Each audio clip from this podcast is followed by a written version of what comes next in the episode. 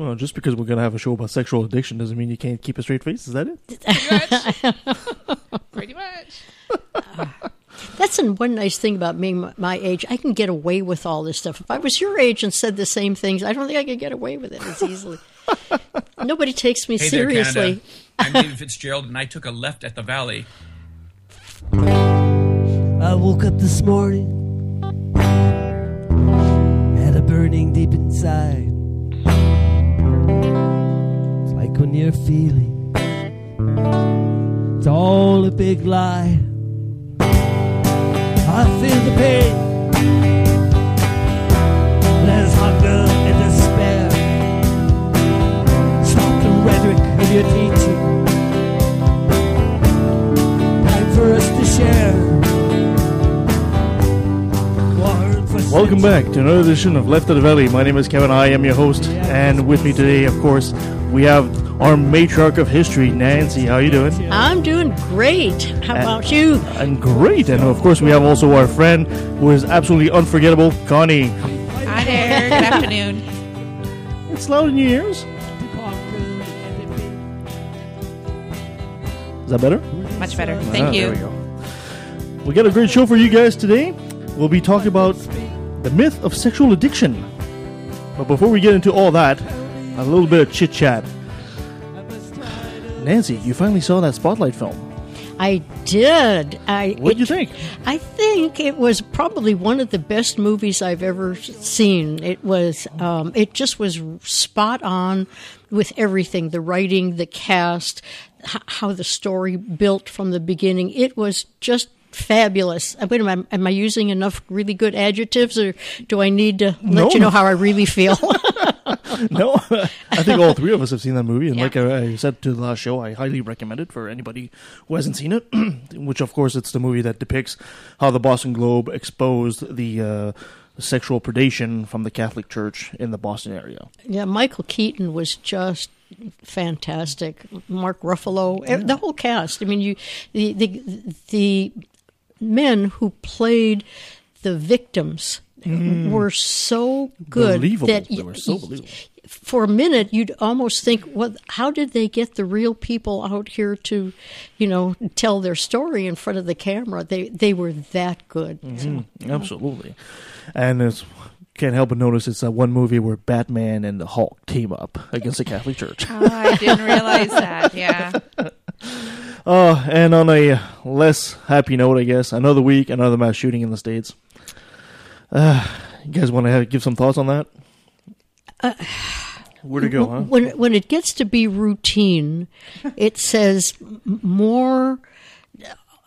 I- I'm trying to think of the, I'm trying to think of an adjective. I can't I can't quite get there because it's so bad. But what does that say about U.S. society at, at the present time when you when you have them and you have uh, reporters that are going out and becoming experts because they do this all the time Yeah, exactly. it, it, it and you know to to see this play again it's like oh can we get through at least one week without having you know this kind of tragedy it's just You can't handle the truth. exactly i don't think i can i think i'm overwhelmed with the truth at this point Well, uh, I, I guess it really started out uh, where they had that Planned Parenthood tragedy, uh, which of course it happened in Colorado. The shooter was a uh, Robert Lewis Dear, who's 59 years old. He killed three people and wounded several others. Uh, apparently, when he was arrested, he uh, muttered, "No more baby parts," as, as, as he was being arrested after a six-hour standoff. Which is now prompting the idea that he was influenced by the anti-abortion movie made by David Daleiden at the Center of the of uh, of uh, Center for Medical Progress. Now, this movie was widely criticized uh, and then debunked as it featured supposed footage of a kicking fetus and started rumors that Planned Parenthood was selling human fetuses after abortions. I Actually, that went all the way to Congress, and you know, presidential candidates actually used that. Many right wing politicians tried to use this video to defund the- program, despite Daleiden's own admittance that the fetus on the table footage actually came from a miscarriage, not an abortion presidential debate Carly Fiorina kept promoting the Daleiden video, even as it was debunked. Um, you can't help but think, you know, is this right wing propaganda coming home to roost? What do you guys think? Well, I think it's always been home. Where did it go? I mean, it's it's always maybe if it had gone someplace, it would have changed or or morphed into something more rational. But unfortunately, it's it's stayed the same. It's just getting more.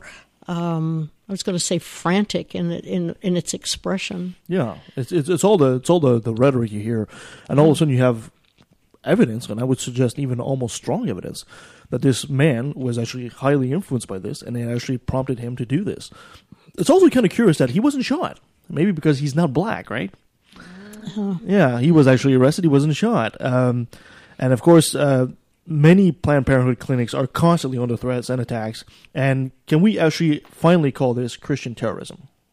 We talk about Islamic terrorism a lot. We actually had a whole show about this last time. But this is a good example of Christian terrorism, I think. I think I'm hearing that. Uh, Conny, are you hearing a little bit more in the in the media? What they're actually calling it? They might be not be calling it Christian terror, but they're calling it you know extreme you know, or right wing or I haven't heard the term but that- they're that Kevin yeah, said, it's but- just just starting. It uh, Oh, every it's now going and to then. escalate from here. It's it's it's it's going to get worse before it gets better. Y- You don't hear it on the networks on, on U.S. networks, but you do on cable Yeah. because they they th- I guess the listening au- they're not so so much worried about their advertisers. Yeah, now it's even scary to the point now that uh, they've actually noticed that uh, there are actually more mass shootings in the States than there have been days in 2015. They've actually had more mass shootings in the States than days at this point. I saw that on on a post somewhere, Yeah, on Facebook uh, or something, and I was shocked. Absolutely amazing, Yeah, absolutely amazing. You know, and I love that article from the Onion, which of course the Onion is satire, Yeah. but I said, you know, um, uh, it said uh, you can't do anything about it. it. Says only country that where this happens. You know, Yeah, and then there, I'm sure you saw too that the, the um, Congress was called out for so many congressmen saying our thoughts and prayers are with the victims, and Yes, yes. it you know the the um, uh, almost all of all of the rational uh, um, news people, uh, journalists are saying, forget the thoughts and prayers, do something. Yes. And then the one thing that they do is turn down the bill to um, uh, eliminate, not eliminate, but for background checks and uh, Yeah. assault rifles. E- Exactly. It's just absolutely amazing. The New York uh, was it the New York Daily paper that had this this front page cover Oh, that New says York you know Times. New York New York Times. Times, yeah, Mhm. that says you know uh, God isn't doing anything about this, you know, and, and that's that's amazing to see this at this day and age, especially in the states where they're so religious, and you know it's kind of hopeful. And I've seen uh, on social media anyway, it feels to me that there's been some kind of a resurgence of atheism because of that. You know, people are saying, yeah, you're right. You know, prayers are not working. I was seeing a, a, a bit of a meme the other day where they were talking about you listen at all the like you said the Republican candidates are all saying oh our thoughts and prayers but then that's it our thoughts and prayers all the Democrat candidates are going enough of this we need to do something we need to we need to you know do something and change the law or something so it's it's that duality in the states I guess because they're all bought by the NRA, there's not much they feel they can do other than thoughts and prayers because then they lose all their campaign funding, which is horrible. I mean, it's blood money, don't you think? I think so too. And the, the, the, the irony of it all is the NRA is actually not a big number. They, ju- they just have a lot of money. And it's also a pretty solid block of voters too. Um, but, you know, when you have 90%, 80 to 90% of the population in the United States that support these kind of measures, you know, background checks and stuff like that, and yet it gets blocked in Congress, you realize that, you know, you don't really have a democracy anymore at this point. Mm-hmm. So, anyway, on something a bit better, let's get back to you, Nancy, with our day in history. Oh, here we go. This day in history, which, as we all know by now, is a roundup of those events and individuals that altered and illuminated the dates between November 23rd and December the 6th. Starting with November the 3rd, it was Labor Day in Japan. And on that day in 1963, it was the first episode in uh, on the BBC of Doctor Who, which is now the world's longest running science fiction drama. Either one of you, Doctor not Doctor me. Who? Not a huge Doctor Who fan, no, but you know, I know a lot of people are. A lot of people. I got I got excited when David Tennant was the doctor, and then after that, I lost interest. So, unfortunately, but those who love it absolutely are, are addicted to it. I just happen to know that Richard Dawkins' wife used to be married to one of the actors playing Doctor Who. ah, I don't know which one though. I can't remember. So No, but that's a great piece of trivia. It keep is. keep that keep that in the back of your mind. You, never know. You could use it again sometime. Extra point, extra point. Extra point. Uh, November the 24th was Evolution Day, which was the anniversary of the publication of Darwin's On the Origin of Species. Uh, and there were there were actual um, celebrations on that on that day. There was quite a quite a bit in the, in the paper and uh, on the atheist site about uh, evolution. the book was evolution day. the book was also voted the most influential book, scientific book of all time at this point. Oh, uh, uh, absolutely. It was the foundation. Um, on that day, on November the 24th, was the day that Jack Ruby shot Oswald in Dallas. And, of course, we talked about that the, the last time. Show, yeah. Right. Um, and uh, because of, of doing that, I actually bought the book, uh, Dallas 1963. I went on, um, Am- on Amazon and found the book for 25 cents. the shipping cost me more, but it's fascinating all of the uh, the events and the people that led up to the assassination. So it's a it's a great little great little book for a quarter. You can't I can't miss it. So any book, you know, any book that um, people want to want to read, check Amazon and half.com and you never know the, the good bargains that, that you'll be able to get for a quarter. Anyway, November the 25th was International Day for the Elimination of Violence Against Women. And on November the 25th in 1949, Rudolph the Red-Nosed Reindeer appeared on music charts. Wow. And the minute I hear that song, I can't get to the volume and turn it off. Turn it off. I turn it off. I, you know, when you when you have little kids, as I did eons and eons ago, that's all you heard at Oh, yeah. Christmas. And of Does course, it depend on what time of year? I mean, if it's mid-November, I, I totally agree with you. If it's, It's like it- the week before Christmas, I might leave it on. The, that's right. There was a cartoon. I mean, there was a, a cartoon of Rudolph the Red-Nosed Of Reindeer course. too. Every That's a year we have to classic. watch That's it. a classic. Every year I watch Absolutely. well, if you're in the car, we'll turn up the volume, Conny. Just in your honor. November the 26th is Constitution Day in India, and it was Thanksgiving in the States. And on November the 26th, a, a young man whose name was Ellery Schempp was about to become one of the atheist and humanist heroes in the United States. A very strange name for a hero but he was in school and he protested the mandatory reading of passages from the Bible in his public school homeroom. And uh, he decided to read passages from the Koran instead of the Bible, which, Well. of course, earned him a trip to the principal's office. And when he went home and talked to his family, um, they decided that they were going to absolutely do something about religion uh, in, in the public schools. And they got American Civil Liberties Union Good for them. to launch the case, which was called School District of Abington Township versus Schempp. Eventually, Madalyn Murray O'Hair combined her lawsuit with theirs, and in the end, the Supreme Court ruled that such mandatory religious exercises are unconstitutional. Now, the question is if you're in a school and the teacher says, We will have prayer, but those of you who, who do not can have a moment of silence, is you think that's constitutional or not constitutional? No, as soon as the teacher imposes it, it is unconstitutional. Correct. I mean, if the student decides to pray on his own at lunchtime or whatever, that's totally his choice, his her choice. But if, if the student, being a, an employee of the government, tries, that's not right. That's right. When the when the teacher um, combines a moment of silence with prayer, then the, the moment of silence becomes a religious mandatory exercise and it's unconstitutional. You get more points. You're building up your points, there, buddy. I remember. I'm sorry. This is off topic. One on topic. Yeah. When I was in third grade in my elementary school, um, we had to say Lord's Prayer, and we felt uncomfortable. My parents actually sent a note to the school, and me uh, or myself and my brothers, we were all removed from those classes. The, the first part because we didn't believe, we didn't partake, and my parents thought you can't force this on my family or my kids. You Was it- heathens. But wasn't it difficult for you with the other kids to be removed? Well, I was in third grade, so I don't remember too much of, of, of how the kids took it. Yeah, it's actually nap time for a third grader. But no, no, it was just. I think the other kids thought that we were just lucky that we didn't have to sit through it. it's good to have be, be Oh, yeah. envied. Exactly, yeah. exactly. The teachers didn't treat you any differently. no, no, no. And if they did, my parents would have been there saying, "You, no, this is not right." much different in, in Canada. In the, in the States, where my son was also told to um, stay outside, he was treated differently, and it was difficult for him with the other children. So, But again, know, I think that's I the think there's more between- tolerance in Canada. Exactly. That's the big difference. Absolutely.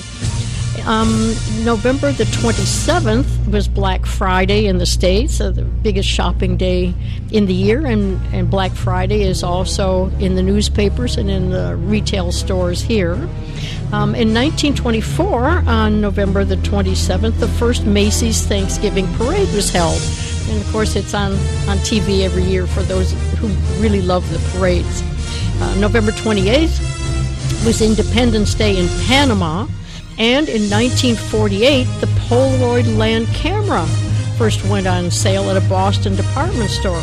Anybody remember the Polaroid camera? oh, totally. yeah, The- They've come back. The- yeah, In a way, They're- yeah. but they've got the little, the little teeny tiny versions. Yeah, exactly. Yeah. yeah. The first one sold for 89.75. How much does the new one sell for?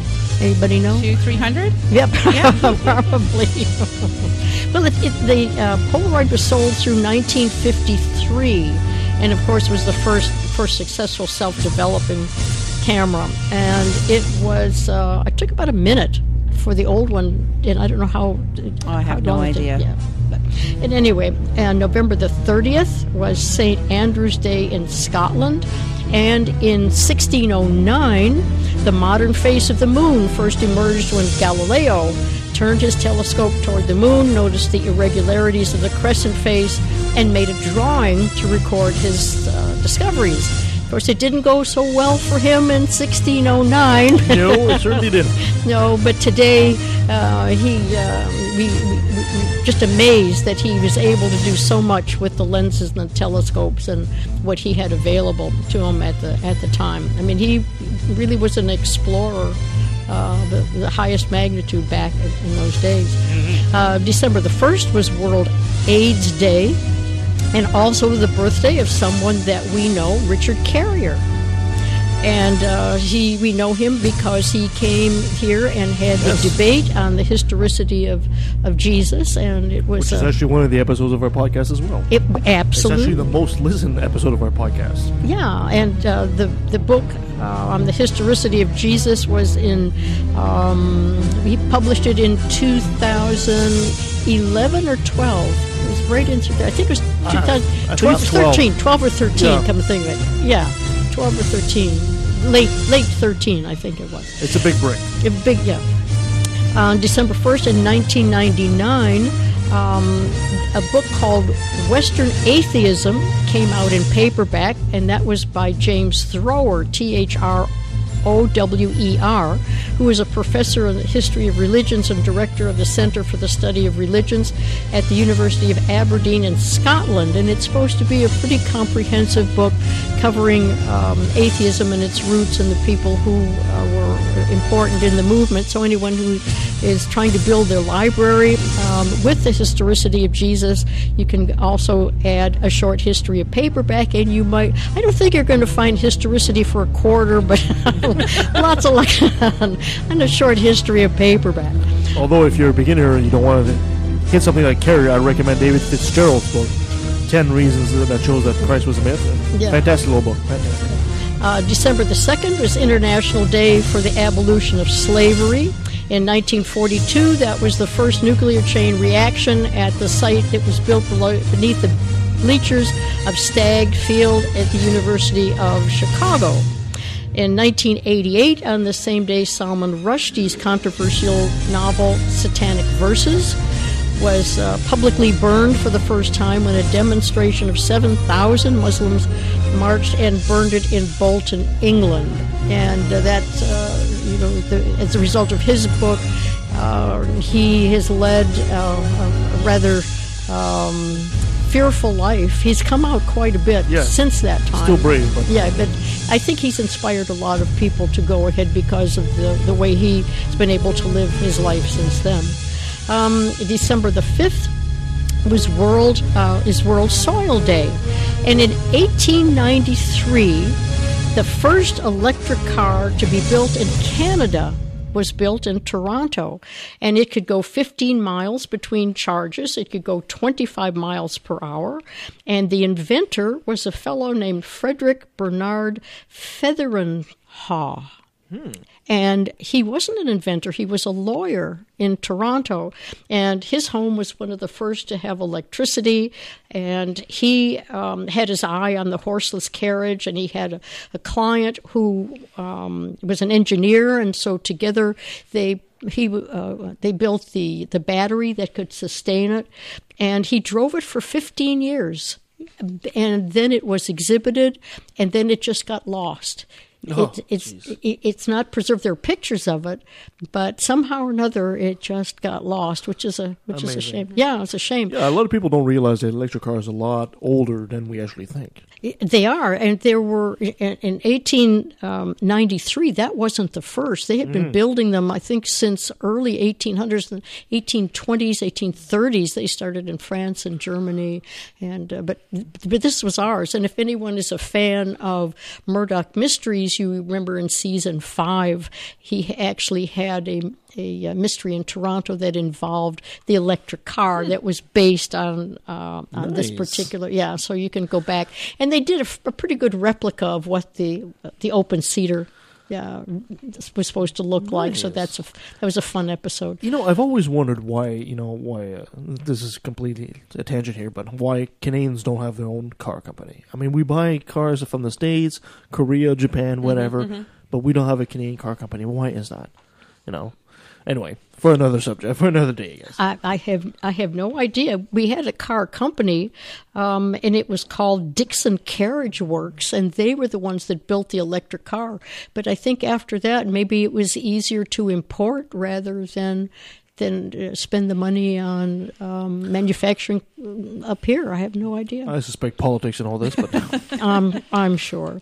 Um, December the 6th is the National Day of Remembrance and Action on Violence Against Women, also informally known as White Ribbon Day. And that's a Canadian holiday, and it happens every December 6th. And it is the anniversary of the 1989 Polytechnic School mm-hmm. massacre. Mm-hmm. Mm-hmm. yes. Yeah. Was well, 27 women? 14 women were injured and 10 others um, in the name of fighting feminism. They, they were, um, Yeah, because The feminism is massacre, such a threat, right? yeah. And the commemorative date was established by Parliament in 1991.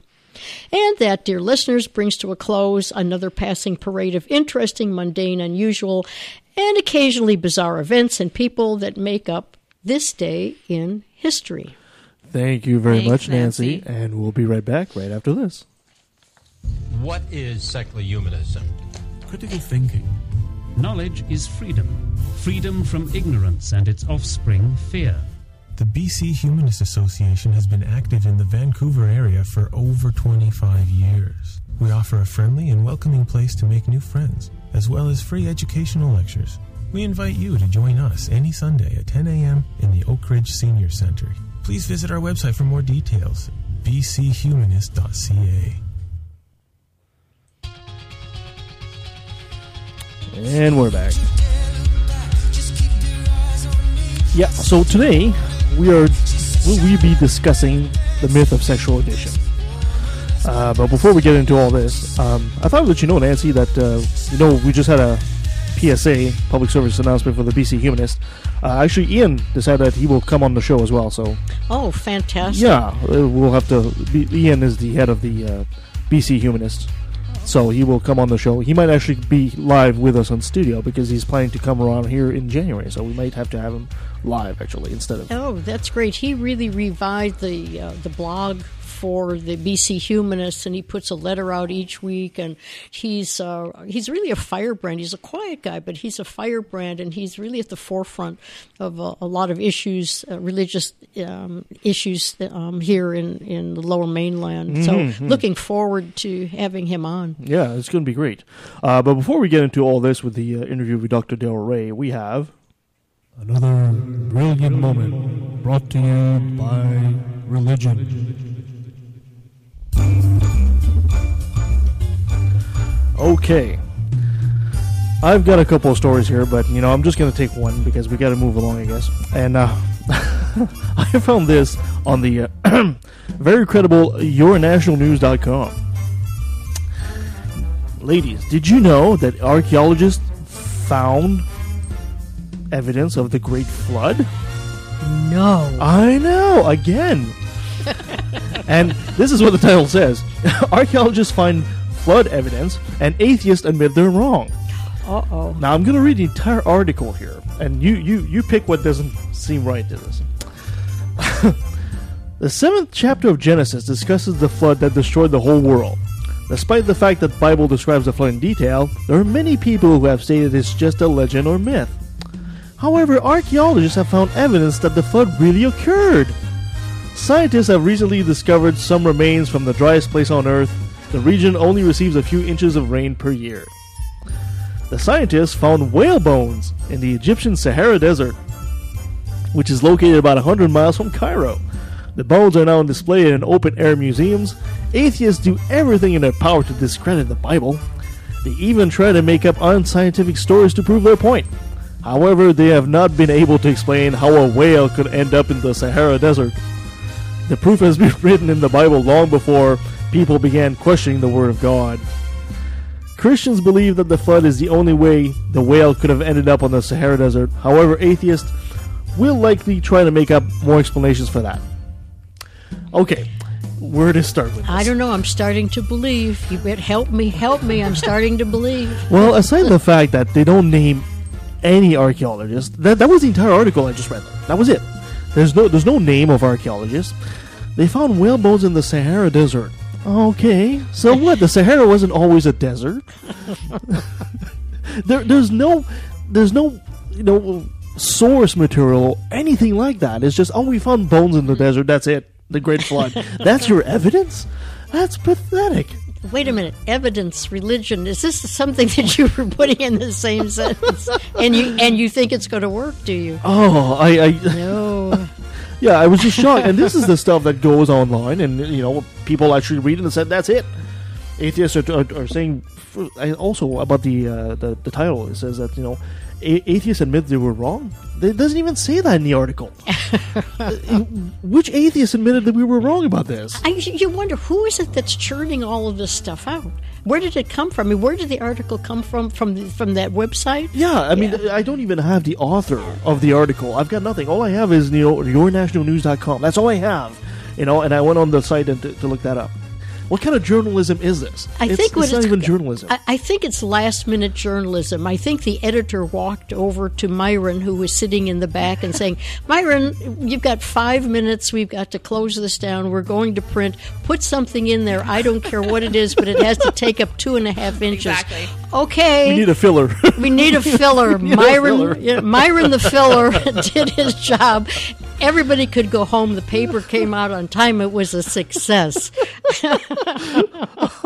yeah, I, I just, I, I just can't understand what what is it about these people that they just don't understand that you know if you're gonna say okay you found whale bones in the desert Mhm. okay of course if if if we were like 200 years ago that would have raised an eyebrow say well that's kind of strange but what we know about geology today it's it's nothing surprising right the, the Mhm. Sahara Desert wasn't always a desert actually we have very good evidence at some point in the history it was actually a very luscious forest tropical forest.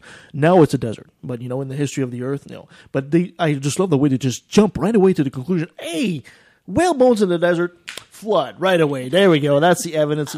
Hallelujah, praise the Lord. Yeah, I know. You don't have to know anything. You can just put it out there, and I just- Somebody will believe it. yeah, Myron the filler. Just you know, you, five minutes to press time. Go for it. Yeah. Oh, you know, I, I can't believe this passes for journalism today. Oh, I could say so much, Kevin. I won't. Well, how about Surely you can't be serious. I am serious. and don't call me Shirley. yes, this is journalism today in 2015. Yeah. so, anyway, Is uh, there is there I'm sorry, is there on that site um, an address that you can uh, well, you mean the, the address or like a, a, an email address on there that you can submit a comment or Oh, this is, these are just notes. I guess I'll have to go back to the yournationalnews.com and check it out. But I'm sure maybe I should that would Just take- be that would be take a few minutes and say what kind of stupid yeah, article yeah, is this? and come back with the uh, with the with the answer if there is an answer. Exactly. Yeah, I, I've I've seen better articles and better journalism from third graders. Anyway. Exactly. Anyway, today we are talking about sex addiction. Remember that video clip? Salt and pepper. Anyway, uh, it was a, something I wanted to bring in because uh, our, our old friend Dr. Darrel Ray is going to be with us soon here. We have a nice interview with him. Uh, but I wanted your thoughts on uh, the whole idea of sex addiction to begin with. The first time I heard about sex addiction, I think it was with Michael Douglas and uh, another actor, David Duchovny. David Duchovny is what I heard. Yeah, yeah. when they all all of a sudden they were saying, you know, these people were addicted to sex, and they had to do those stupid rounds like going on Oprah Winfrey and all that cr- crap. And for the longest time, I didn't really question it, you know, although it was strange to me, addicted to sex. You know, well, okay, fine, everybody enjoys sex. Uh, what was your your first thought as well, uh, David Duchovny, for you guys? Was that the first time you heard about this? Uh, no, I, I think I, I heard about it before. Generally, when I read about sexual addiction, it generally had to do with women more more than more Oh, I, than I, I men. always, I always So- had it vice versa. Vice- oh, okay. Vice versa. Yeah, I always heard men much more than women. I mean, of course, everybody talks like for women they call it nymphomania. I guess. Yeah, exactly. Yeah. Uh, and and that's probably where it stemmed from is you know the negative about you know women uh, enjoying sex whereas men were considered uh, their prowess was uh, something that to be celebrated yeah, exactly. and, and maybe that's why I equate, you know, hearing more about women in that role and negatively than than men. But it, actual addiction, probably David Duchovny. I can't hard to remember past. Mm. Yeah, how it's, it's, that? it's been a while. been a while. It's been a while, certainly. Uh, and you know, I, I remember as a as a young teenager, that's almost a line you would you would throw and say, "Hey, you're going out with this girl. Oh yeah, she's a total nympho." And you know, all the guys are, "Oh, you lucky bastard," which Mhm. actually nymphomania is actually apparently recognized and not something to be Yeah. not not not something to be celebrated. Let's just say. But uh, sexual addiction, uh, you know, for the vast majority of the public, even if you walk down the street today and you start talking to them about that, they have no clue. Say, yeah, of course, sex addiction. You know, it's like addicted to alcohol or, or drugs or anything like that. Well, it turns out it's not true at all. It's actually completely made up. But we'll let uh, Dr. Darrel Ray talk to us about that. Anything uh, before we dive into the Dr. Darrel Ray interview, which is a good half hour? Uh, anything else you ladies want to tell me about the subject? are we are we looking for personal experiences here? If so, Kevin, it's going to be pretty quiet before you get to Dr. Ray. Personal experience? Well, you, could, you know. well, no, now you- now that I find that it's all made up, I have nothing to add. I don't know. We're talking about uh, Nancy's sexual sex life here. It's a bit of a mystery here. All of a sudden. and it's going to remain so. Okay, perfect. Why, why, why are they all of a sudden uh, saying that that uh, sex addiction uh, sex addiction is is a myth? I do not all of a sudden saying that. Uh, it's always been, as far as this uh, the field of psychology is concerned, it's never been a true thing. It's never been diagnosed. It's not in the uh, DSM, which is the Diagnostic and Statistic Manual that they have. Uh, it's it's a made up thing. Uh, as far as uh, the- and of course we'll have Dr. Darrel Ray explain that to us in, in length. Uh, but uh, in a in a nutshell, what they're saying is it's a it's a huge industry in the states now. It's an industry, you know, where they tell you uh, that uh, you're addicted to sex, and they send you to a clinic, which of course costs a lot of money, Mhm, mhm. and then they treat you.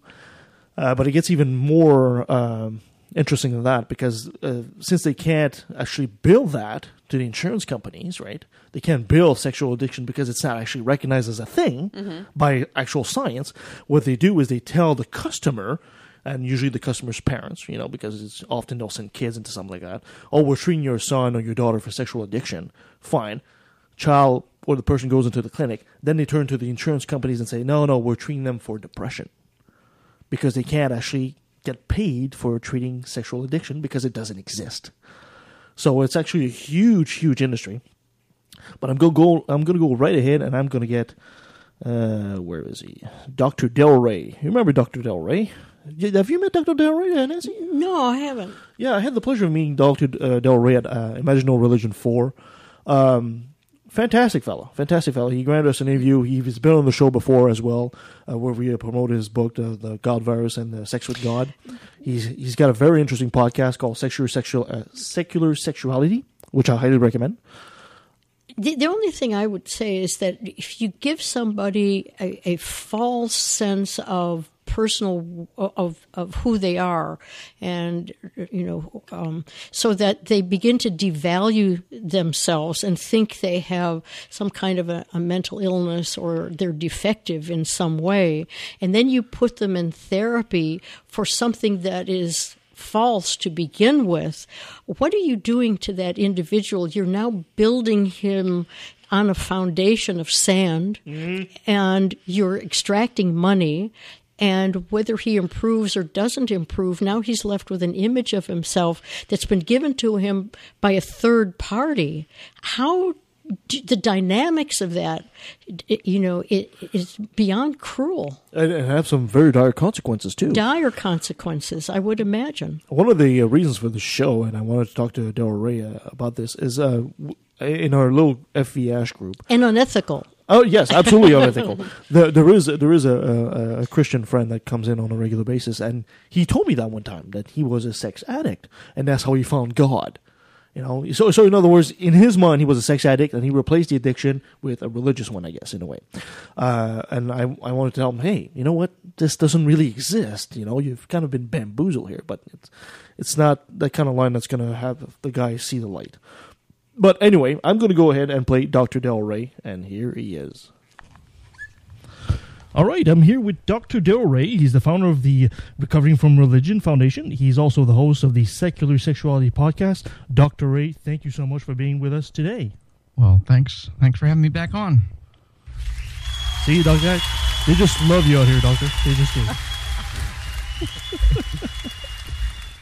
well, you've already got better sound effects than I've got. uh, I thought uh, we'd uh, bring you in again uh, because last time we did discuss your book, uh, The God Virus, and I finally did go through your uh, Sex and God book, which is a fascinating read again. So, uh, congratulations on that. Thank and uh, we want to discuss sex addiction.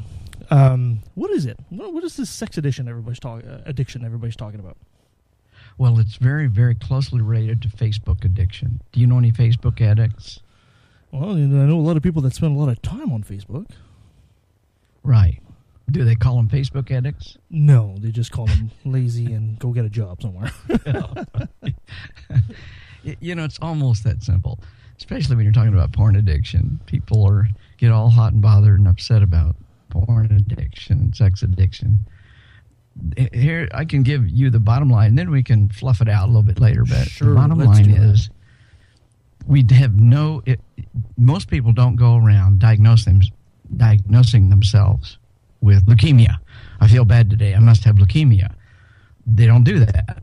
They go to somebody who has a scientific set of criteria and they do some tests to determine if you have leukemia. You may just have a bad cold. You may just be lazy that day. I don't know. You didn't take your vitamins. Well, this is kind of the same thing. If you if you want to have a diagnosis of sex or porn addiction, you need a very clear diet. You need a very clear set of scientific criteria that can be validated in the real world, just like you would want to validate the criteria for for leukemia. Today, our criteria isn't much better than demon possession. Do you do we have a criteria for demon possession? And who's diagnosing the demon possession? It's almost always ministers and priests and people like that. Well, the same thing's happening with sex addiction. We have no criteria for diagnosing that. And I'm telling you, 20 to 30 years of study by a wide range of people hasn't been able to come up with any consistent, scientifically validated uh, criteria. So, in other words, there's no such thing. But why? So why is it so popular? Because it's a very powerful concept. You know, demons is a very powerful concept. They, for thousands of years, people believed in demons. Didn't make them right. We have no scientific validation for them. But the same thing's happening today with sex addiction. So, so we're saying that we actually, uh, the scientific community actually did take a look into this and essentially said, no, this is there's no such thing to it. Yeah, yeah. I even have a quote. So, yeah, one of the top experts in this area is a fellow named, a psychiatrist named Allen Frances. And he was actually the chairman of the DSM 4 task force. Now, the Diagnostic and Statistical Manual is the compilation of the criteria for diagnosing any mental illness. So, I mean, if you're going to diagnose somebody as bipolar mm-hmm. or, or as autistic, or, you know, as depressed, you have to have clear diagnostic criteria, or you're just blowing smoke and you're taking people's money. well, the chairperson of the DSM 4, uh, we're at the DSM 5 now, but the person who was in charge of it, uh, the last iteration a few years ago, said this. Says sexuality is an inherently difficult arena for psychiatric diagnosis because, one, the field has generated remarkably little research and few researchers. Two, there's no consensus norms in sexual behavior to provide useful boundary in deciding what constitutes a sexual mental disorder. Three, individual and cultural biases play a large and difficult sort of role. And four, decisions, number four is the most important. Decisions regarding the diagnosis of sexual disorders can have profound and unanticipated forensic and societal implications. And when we talk about forensic, we're talking about criminal justice system. Imagine you being labeled as a sex addict at 13 years of age. What does that do to you? And that's what these people are doing. They're labeling all sorts of people. And what Dr. Frances is saying, we can't come up with a criteria and we better be damn careful if we do come up with criteria because they are so easily misused. I mean, just think about it. As recently as the 1960s, early 70s, homosexuality was seen as a mental disorder. You put that in the power of, of judges, and you can put people in prison for something that's perfectly normal. We now know homosexuality is perfectly normal. But people are going to prison. You know, Alan Turing committed suicide because he was so deeply persecuted in England after World War II for simply being a homosexual. That's the kind of power we have to be careful of. And what we see is what I call the Oprah effect. Oprah believes it, Dr. Drew believes it, so they start talking about it, and, and everybody starts thinking, well, Oprah said it was a real thing, so it must be. Mm. No self respecting psychologist or psychiatrist will diagnose. And here's the real proof in the pudding. I mean, follow the money. It's that's an important concept. Yeah. Follow the money. If your insurance company won't pay for it, it's probably not a real thing. Go to the go to your doctor and get and find somebody that'll diagnose you as a sex addict. And then call up the insurance company and say, "Will you reimburse my psychiatrist or my psychologist for sex addiction treatment?" And they'll laugh at you. Insurance companies will not pay for something that doesn't have a very clear uh, scientific diagnosis. What here and here's the scam, and it's really a scam. It's a terrible scam on families, and they're usually very religious families. They have a, they catch their kid masturbating, or they catch their underage kids having sex. Well, hell, I had sex when I was underage. A lot of kids have sex when they're underage, but they catch them, and because they've got this incredible religious guilt, they say you must be a sex addict. The preacher says you're a sex addict. Uh, the Christian counselor says you're a sex addict and they send these kids off to treatment centers in Utah. the Mormons have lots of treatment centers. The Baptists have them too. It's you know the highly religious areas seem to have these treatment centers for sex addiction, and they get the kid in or the adult. It can be a it can be a Josh Duggar. I mean, Josh Duggar is a sex addict according to his his wife and his family. So you send him off to these treatment centers, and they can't they can't bill the insurance companies for the treatment. What they can tr- bill the insurance company is for medication or for psychiatric evaluation or psychological evaluation, but they can't bill for the treatment because the treatment is there's no such thing. You can't treat something that doesn't exist. Interesting. So, so at the end of a 10 day treat, um, session, a 10 day residency or a 30 day residency in one of these treatment centers, the, the parents get the bill for this kid, and $1,000 of it is paid by the insurance because it was for meds or psychi- psychiatric evaluation, and $15,000 of it can't be billed. So the family is left with $15,000 worth of bills. They were told up front, oh, yeah, we'll bill your insurance company.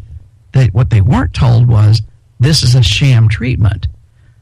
So now we've, we you know, they, their whole life savings is having to be thrown away or something like that. Mm-hmm. It's it's really insidious. What's worse is now you've got a kid who's had this label put on him, and it's a label that there's no diagnostic, diagn- scientific diagnostic criteria for, and it may last the rest of his life. So, so how do these company? Well, uh, of course, we're talking about the American system here in Canada. It's uh, slightly different, but how are these companies, uh, the these treatment facilities, if we could call them that, uh, get away with it? If they they bring in people and say we're going to do a, a sex addiction treatment, but it's not actually that. Uh, what do they actually report to their uh, to the these insurance companies? Well, they only report the things that are that are treat that are reimbursable. So if a, if a kid, let's say I'll say a 25 year old kid comes in, or guy, not a kid, a 25 year old man comes in. He's his preacher says you're a sex addict. You got to go to treatment. He sends him off to one of these treatment centers, uh, and he stays there for 30 days. They they're going to do everything they can to bill whatever they can. So what they do is they they they get you there. They get this person there on the pretext of sex addiction. Then when they want to build a company, they build a company for depression they say, We diagnosed Ooh. him as depressed. Well, yeah, in fact, he may be depressed. I'm not arguing with that. They may have actually diagnosed him correctly to get the insurance payments. The problem is, many of these counselors are not, first of all, trained in that area. Second, they don't provide depression treatment, they provide sex addiction treatment. So it's a sham. And there's actually some, been some lawsuits over this. Uh, counselors being sued and treatment centers being sued in the United States because they're billing the company, they're billing the insurance company for depression, but they're giving treatment for sex addiction, and they're telling the family we're treating them for sex addiction. It's it's a it's a sham. It's what it amounts to. It's a, a big sham. Wow, that's fascinating. I, I I actually had no idea. But then again, my my rule of thumb was always whatever Oprah says, do not do. So I think she's the biggest phony of them all. well, Kevin, you're you are not the only one. It's just, I mean, very few people seem to know about this. That's why I've gotten I've gotten my megahorn out, and I'm trying to to advertise it everywhere. We as secularists need need to be aware of this. And I come across so many, I'm serious, I come across so many atheists so many seculars that say, well, sure, there's such a thing as sex addiction. I was a sex addict or I was a porn addict. And I first have to ask them, who diagnosed you? And most of the time they say my wife or my parents. I think that's a very good question. Yeah, or, or I diagnosed myself. Well, none of those people are trained. And none of them have any criteria for diagnosing except sex is scary and you're doing more than I do. You know what? You do you know what the definition of a pervert is, Kevin? No, but I have a feeling you have a good one. I have a definition. A pervert is anyone who's getting more or better sex than you are. so, if if your child is masturbating more than you did, or your child, your husband is looking at porn and you don't like it, and it could go the other way. Women look at porn too, of course. Then you you think of them as the sex addict and you see all these religious people, very religious people do it. In fact, the, the research shows that self identification, because there's no other way hardly to do it, self identification as a sex addict is most closely correlated with religiosity. And there's other research that shows the more religious you are, the more you think you're a sex addict without regard to the amount of sex or the amount of porn you watch. Hmm. Now, now think about that it really doesn't matter how much you watch. If you, there's a, I have a Catholic um, uh, video, a guy, one of the spokespersons for the Catholic Church here in the United States, saying basically, if you've looked at porn one time, one time, you are a porn addict. Period. Oh well, yeah, it sounds ludicrous to us, but that's actually the party line. Jesus said, if you think, if you, you know, you want to fuck a woman in your heart, can I use that word on the Oh, show? by all means. it's Okay. a podcast. Jesus says that you want to fuck somebody in your heart, whether it's a man or a woman, then you've already committed adultery. So the guy's actually right in terms of the Catholic Church. And that's just I mean, it's crazy as far as you and I are concerned. We it's it's a thought crime. And thinking about sex too much means you're committing a sin, a thought crime. A sin in sin in this case is is a thought crime of thinking about sex.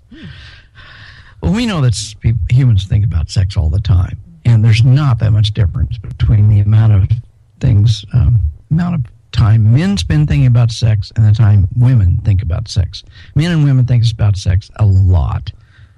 That there's a myth that women don't think about it because they think about it a lot. Yeah, maybe I, not I as up with much as that. men. I grew up with that myth they- absolutely myself. Pardon? I grew up with that myth myself, right? And he said all guys think Yeah, about sex yeah. all the time, but women don't. So there's there's all sorts of myths around this, and the, the myths are rooted in religious shame.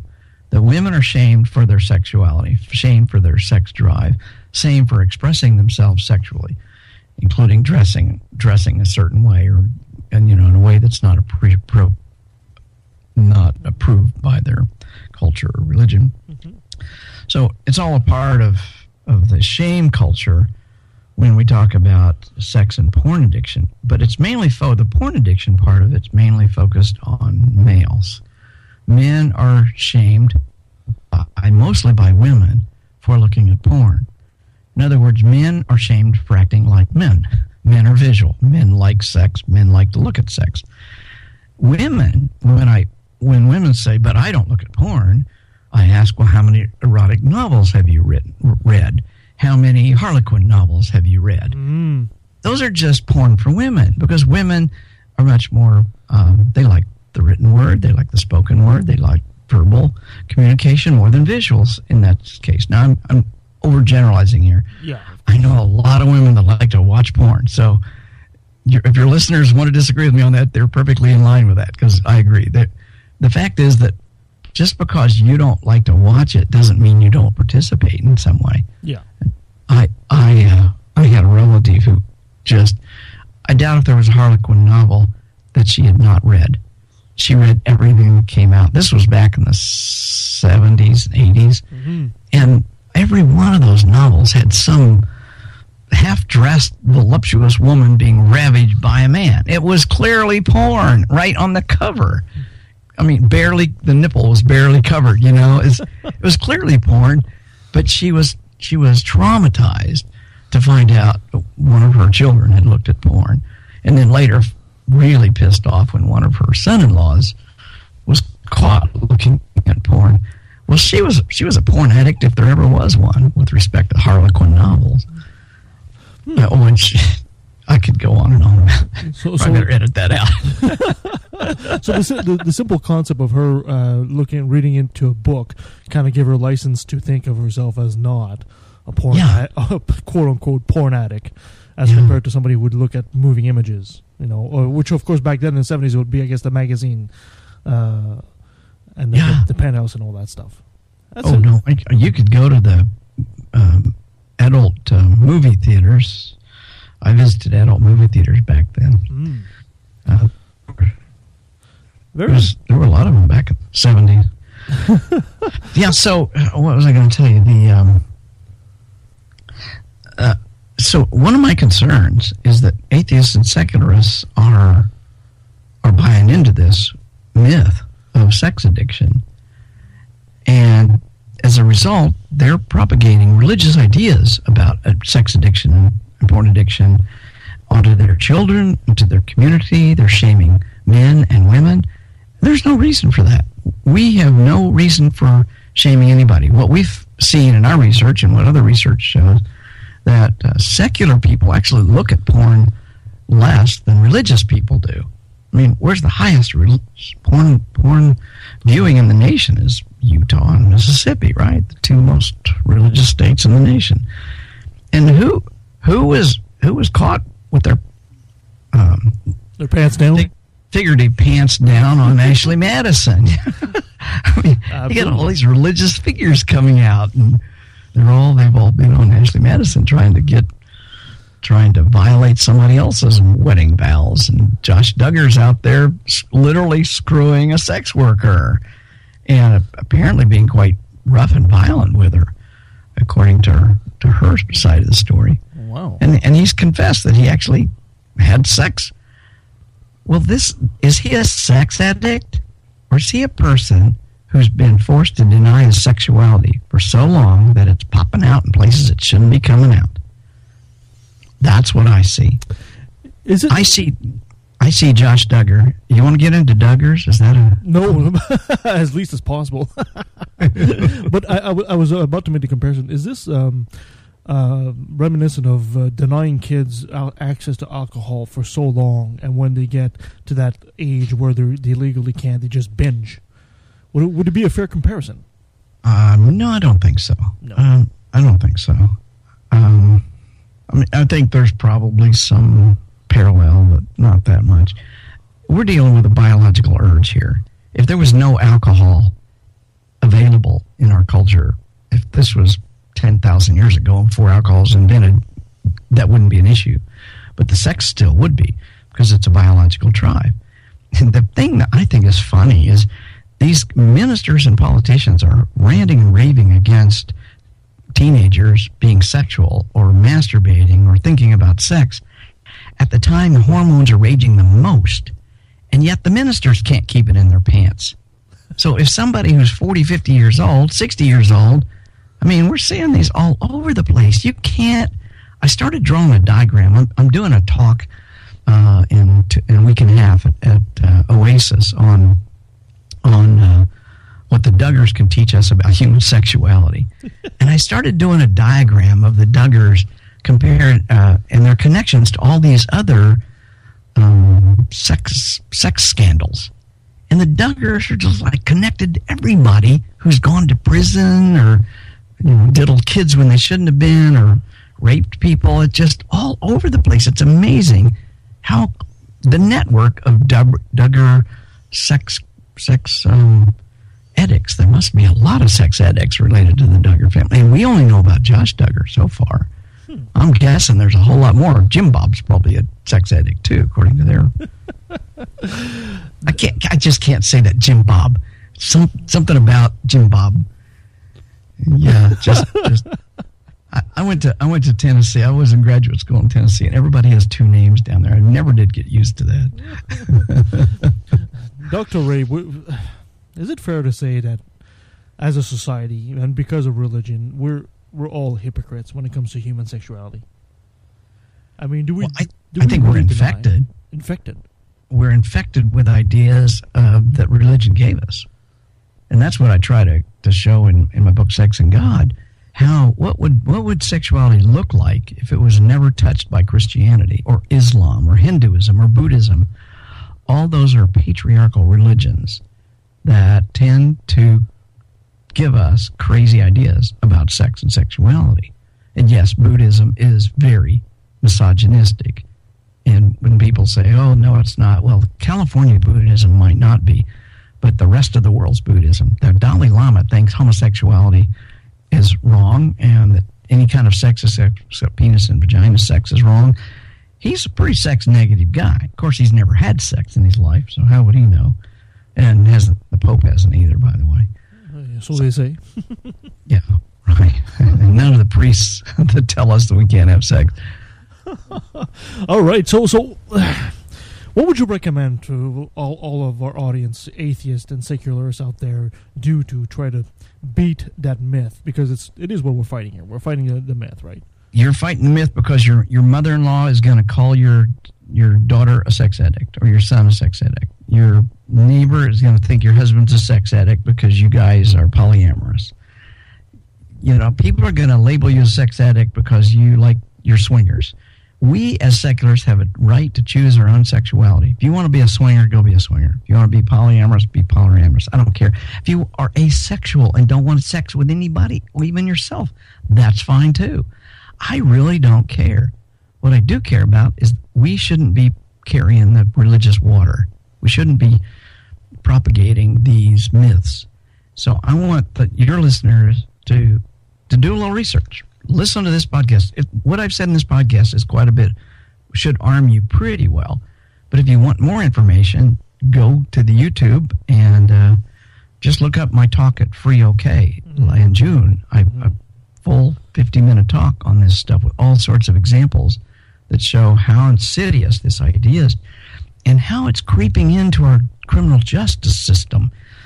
Do you want judges diagnosing sex addiction on your children or on your husband? Or what if you're in a divorce? What if you get into a divorce um, um, process mm-hmm.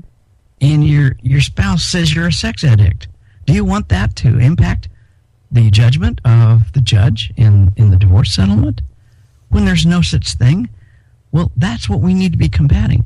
There's all sorts of misuses of this concept out there. Well, there's no good use of it, obviously.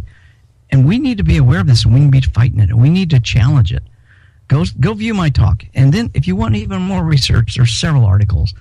Dr. Uh, uh, Marty Klein's got an excellent article in the Humanist, American Humanist magazine about a year and a half ago called You're Addicted to What? Question mark. And uh, Dr. David Ley, that I just interviewed last week on my own podcast, the Secular Sexuality Podcast, he wrote a whole book on the myth of sex addiction. He also deals with porn addiction in there. Hmm. So, yes, I want the listeners to challenge this idea, to not take it seriously, but to take the consequences of it seriously.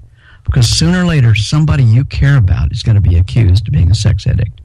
There are some people that say, at, at one point in time, some of the sex addiction industry said, if you have more than one orgasm a day, you're a sex addict. I've been a sex addict since I was 12 years old, then, evidently. I know. As, and he says some women he knows can blow their whole month in a single night. Yes, I've seen that too. I know women that can have dozens of orgasms in a single night. So does that make them a sex addict? You can't define this stuff. Now, if if you are having problems masturbating all day and not getting to work, there's probably a problem there but it's not the sex. It's the depression that's causing the sex.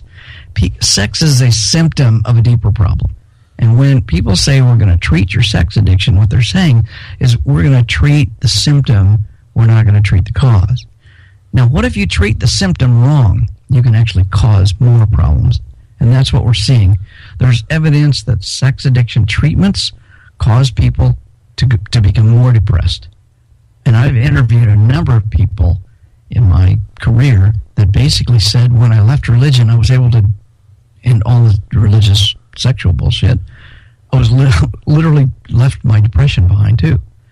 Religion, the the unnatural requirements that religion puts on people, lead them into depression. I mean, if you're constantly being beaten over the head for doing something that's totally natural, then sooner or later it's going to have psychological consequences. There's a battle going on inside your head. And when you succumb to it, you become depressed.